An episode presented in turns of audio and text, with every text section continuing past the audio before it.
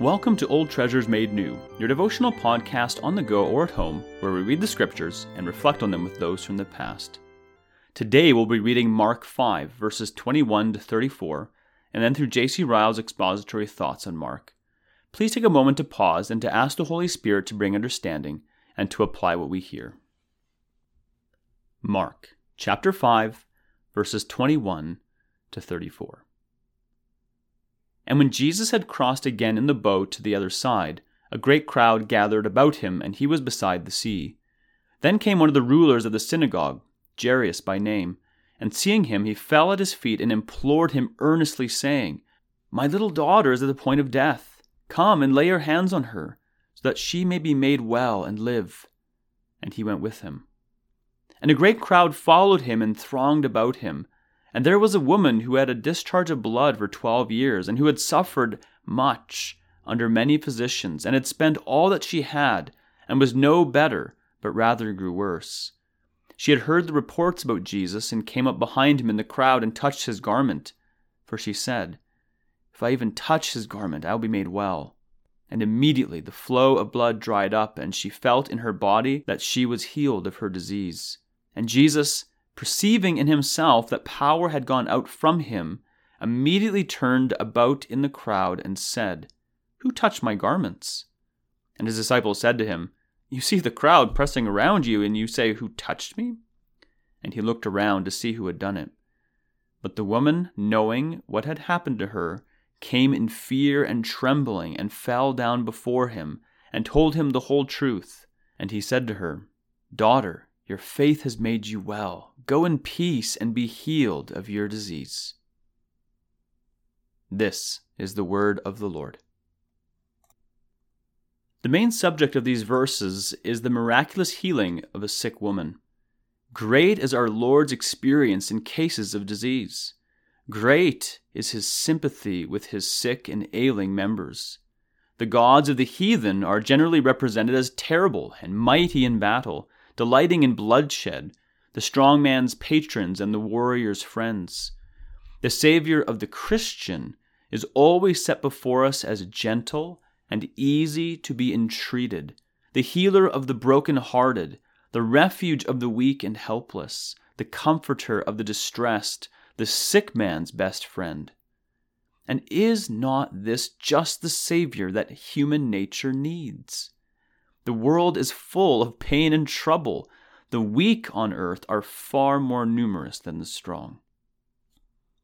Let us mark in these verses what misery sin has brought into the world.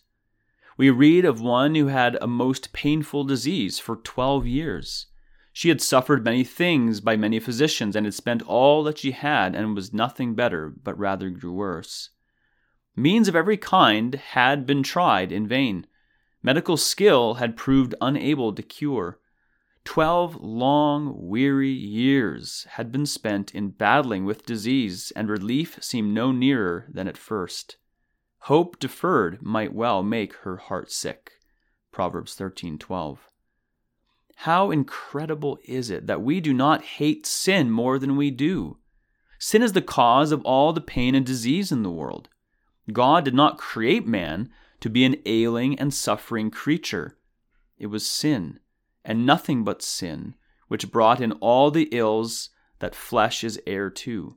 It was sin to which we owe every racking pain, and every loathsome infirmity, and every humbling weakness to which our poor bodies are liable. Let us keep this ever in mind. Let us hate sin with a godly hatred. Let us mark in the second place how different are the feelings with which people draw near to Christ. We are told in these verses that many people followed our Lord and thronged about him, but we are only told of one person who came in the press behind and touched him with faith and was healed. Many followed Jesus from curiosity and derived no benefit from him. One and only one followed under a deep sense of her need and of our Saviour's power to relieve her and that one received a mighty blessing. We see the same thing going on continually in the Church of Christ at the present day. Multitudes go to our places of worship and fill our pews. Hundreds come up to the Lord's table and receive the bread and wine. But of all these worshippers and communicants, how few really obtain anything from Christ? Fashion, custom, ritual, habit, the love of excitement, or an itching ear are the true motives of the vast majority. They are but few here and there who touch Christ by faith and go home in peace. These may seem hard sayings, but they are unhappily too true. Let us mark in the third place how immediate and instantaneous was the cure which this woman received. No sooner did she touch our Lord's clothes than she was healed. The thing that she had sought in vain for twelve years was done in a moment. The cure that many physicians could not effect was wrought in an instant of time. She felt in her body that she was healed of that plague. We need not doubt that we are meant to see here an emblem of the relief that the gospel confers on souls. The experience of many weary consciences has been exactly like that of this woman with her disease.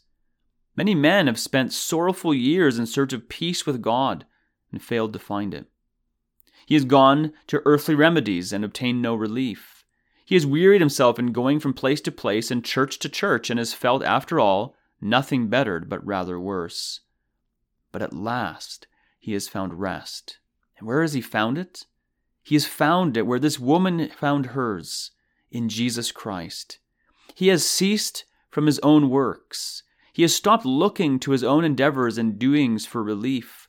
He has come to Christ himself as a humble sinner and committed himself to his mercy. At once the burden has fallen off his shoulders. Heaviness is turned to joy, and anxiety to peace. One touch of real faith can do more for the soul than a hundred self imposed austerities. One look at Jesus is more efficacious than years of sackcloth and ashes.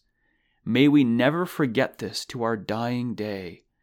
Personal application to Christ is the real secret of peace with God. Let us mark in the fourth place how much it becomes Christians to confess before men the benefit they receive from Christ. We see that this woman was not allowed to go home when cured, without her cure being noticed. Our Lord inquired who had touched him and looked around to see who had done it. No doubt he knew perfectly the name and history of the woman, he needed not that he any should tell him, but he desired to teach her and all around him that healed souls should make public acknowledgment of mercies received. There is a lesson here which all true Christians would do well to remember. We are not to be ashamed to confess Christ before men and to let others know what he has done for our souls. If we have found peace through his blood and been renewed by his Spirit, we must not shrink from avowing it on every proper occasion. It is not necessary to blow a trumpet in the streets and force our experience on everyone's notice. All that is required is a willingness to acknowledge Christ as our Master, without flinching from the ridicule or persecution which by so doing we may bring on ourselves. More than this is not required, but less than this ought not to content us. If we are ashamed of Jesus before men, he will one day be ashamed of us before his Father and the angels. Let us mark in the last place how precious a grace faith is. Daughter, says our Lord to the woman who was healed, your faith has made you whole. Go in peace. Of all the Christian graces, none is so frequently mentioned in the New Testament as faith and none is so highly commended. No grace brings such glory to Christ. Hope brings an eager expectation of good things to come. Love brings a warm and willing heart. Faith brings an empty hand, receives everything, and can give nothing in return. No grace is so important to the Christian's own soul. By faith we begin. By faith we live. By faith we stand. We walk by faith and not by sight. By faith we overcome. By faith we have peace. By faith we enter into rest. No grace should be the subject of so much self inquiry. We should often ask ourselves Do I really believe? Is my faith true, genuine, and the gift of God? May we never rest until we can give a satisfactory answer to these questions. Christ is not changed since the day when this woman was healed. He is still gracious and still mighty to save. There is but one thing needful if we want salvation. That one thing is the hand of faith. Let a man only touch Jesus, and he shall be made whole. That is the end of Ryle's expository thoughts for these verses. Let us carefully consider what we've heard today, may the Lord be pleased to bring the growth for his glory.